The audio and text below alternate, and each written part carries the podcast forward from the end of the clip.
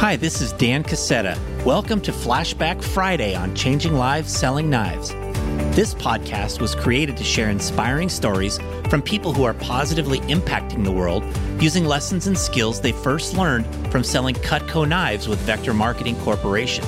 Episodes feature some of Cutco's most prominent alumni and top achieving current leaders. Flashback Friday is your chance to hear a short piece of one of my favorite past episodes. We'll hand select the best nuggets to share with you in this short form.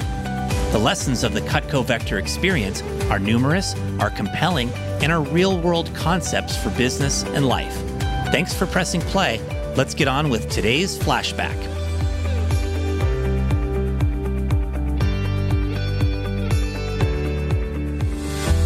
Bobsled tracks are about a mile long. They consist of 15 to 20 turns, and the ride takes about a minute just 60 seconds, but it feels like getting kicked off a cliff in a trash can. I was the first newbie to go down the track that day. I can remember making sure that my helmet was secure, that my mouth guard was in place, and that I remembered my bobsled spikes and my burn vest. General rule of thumb, stay away from activities that require something called a burn vest. As I stood at the top of the track, staring down the start ramp, seriously reconsidering my decision to try this sport, the all clear horn sounded and the start clock began to count down.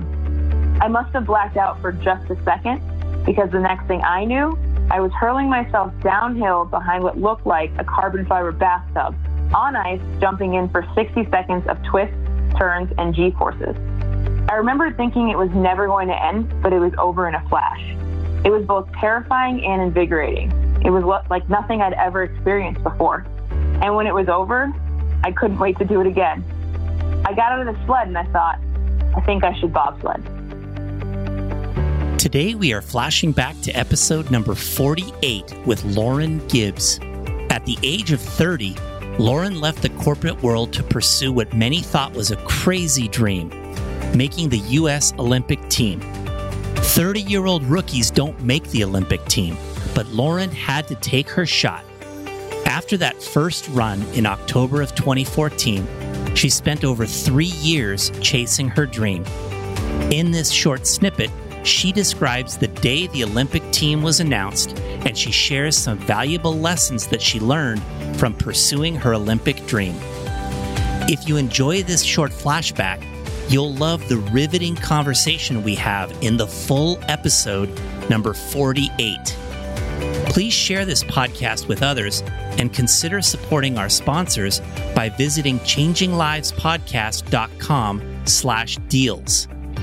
Athletes of all sorts, whether physical or mental, are gaining the advantage of all-day focus by drinking Brain Fuel, founded by another of our great Cutco alums. You can get 35% off your first order by using the discount code CLSK when you try it out. Visit changinglivespodcast.com slash deals. Here we go with Lauren Gibbs. She starts by describing in detail a pivotal day in chasing her dream. We'll take you back to January 13th, 2018.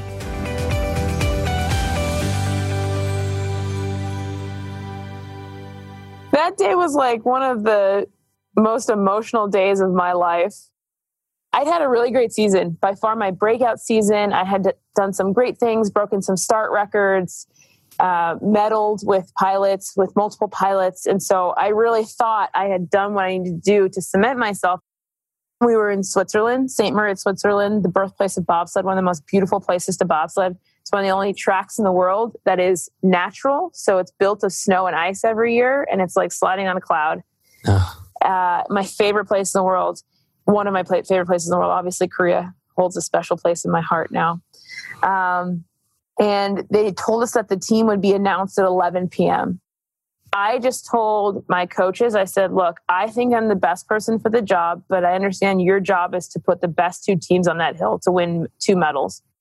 And so if for some reason I'm not, please just tell me before you tell the group, because I don't want to hear for the first time that I'm not going to the Olympics in front of other people. I don't know how I'm going to respond because I had really thrown everything I had into this.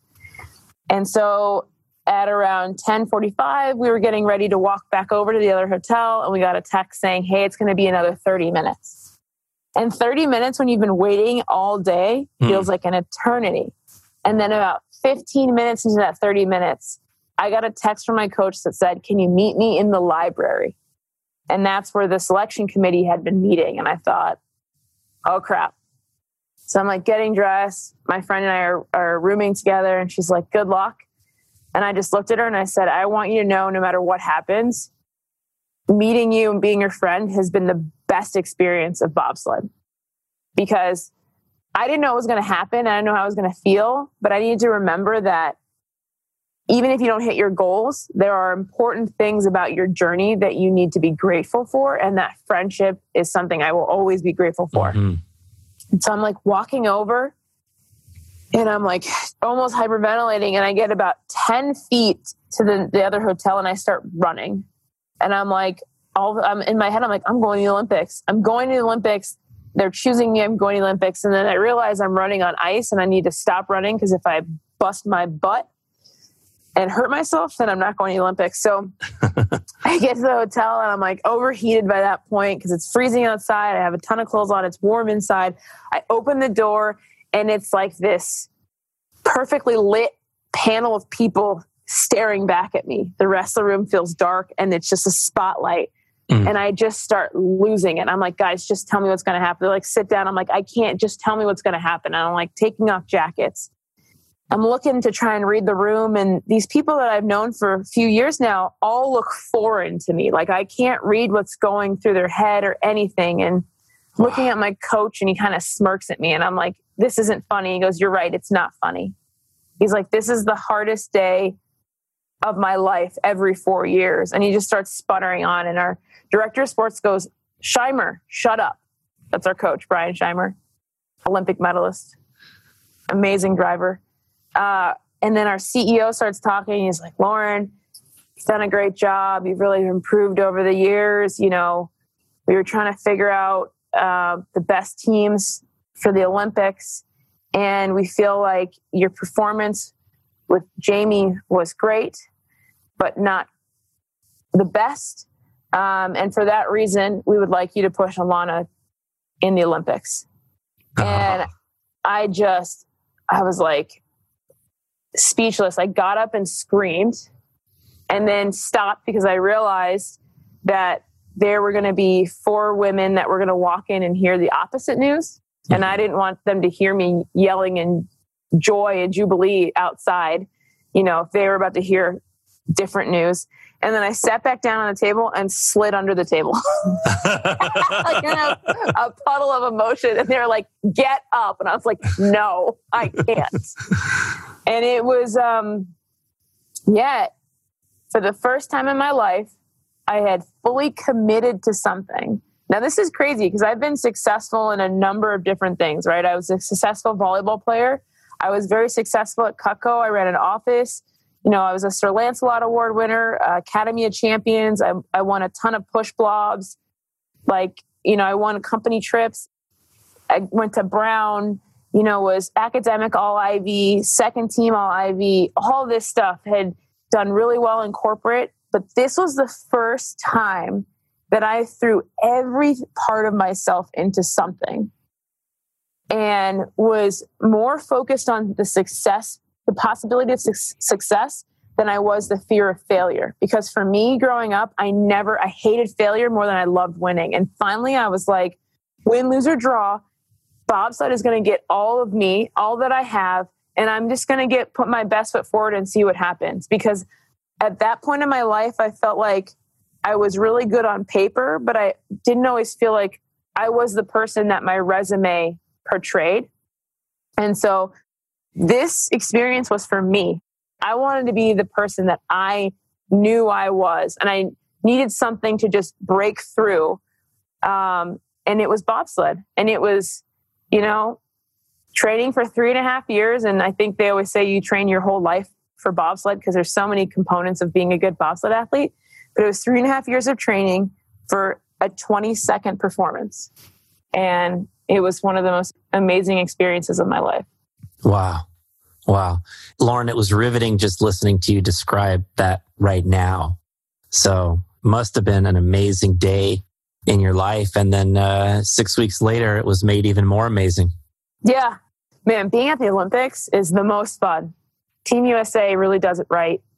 You feel like a rock star, you feel like a superstar, you're taken care of, you feel like a superhero. And then you, you look to your right and there's Shaun White, and you look to your left and there's Lindsey There's Mikaela Shiffrin, and then your teammates who you've been just looking up to for the past three and a half, year, half years, you realize you're now on a more level playing field uh, as them, uh, and you become uh, at the same level as your mentors, and that's a really special thing and experience.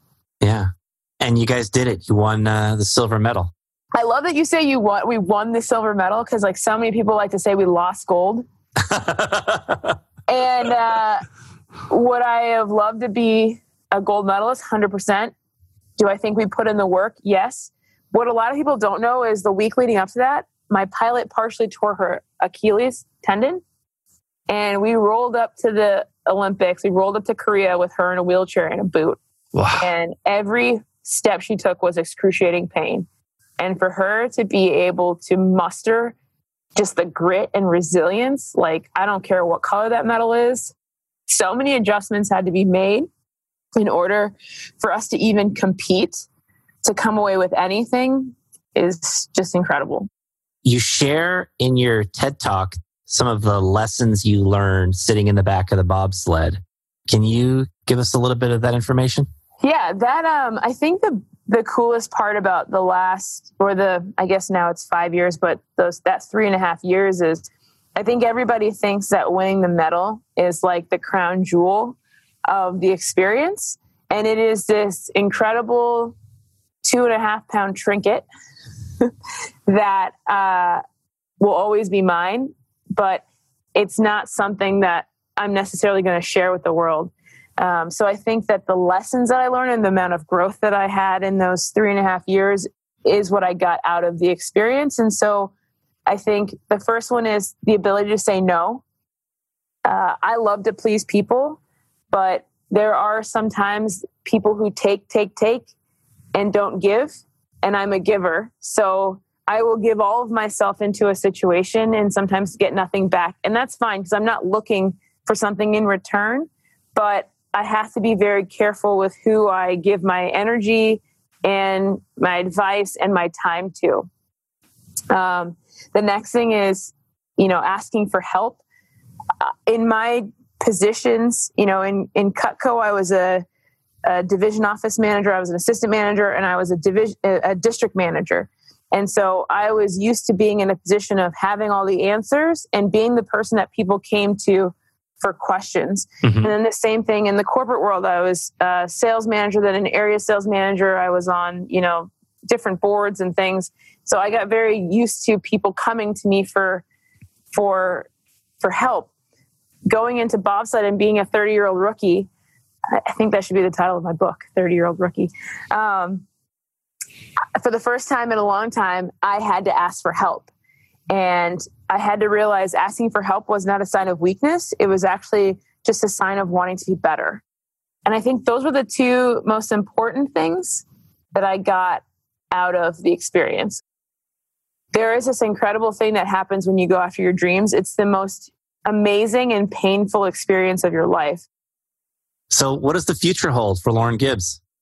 My goal now is to change the world.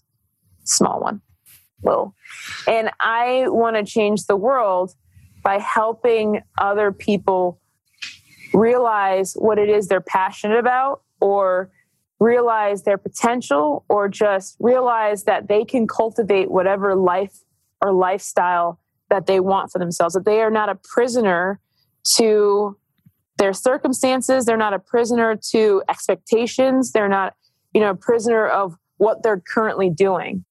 I think when people are satisfied with their day to day and their own lives, they can have empathy and care for others.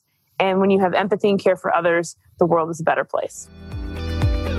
Thanks for listening. If you enjoyed today's flashback episode of Changing Lives Selling Knives, you can find the full episode and show notes at changinglivespodcast.com. You can also sign up there to receive free resources from me and some of our amazing guests.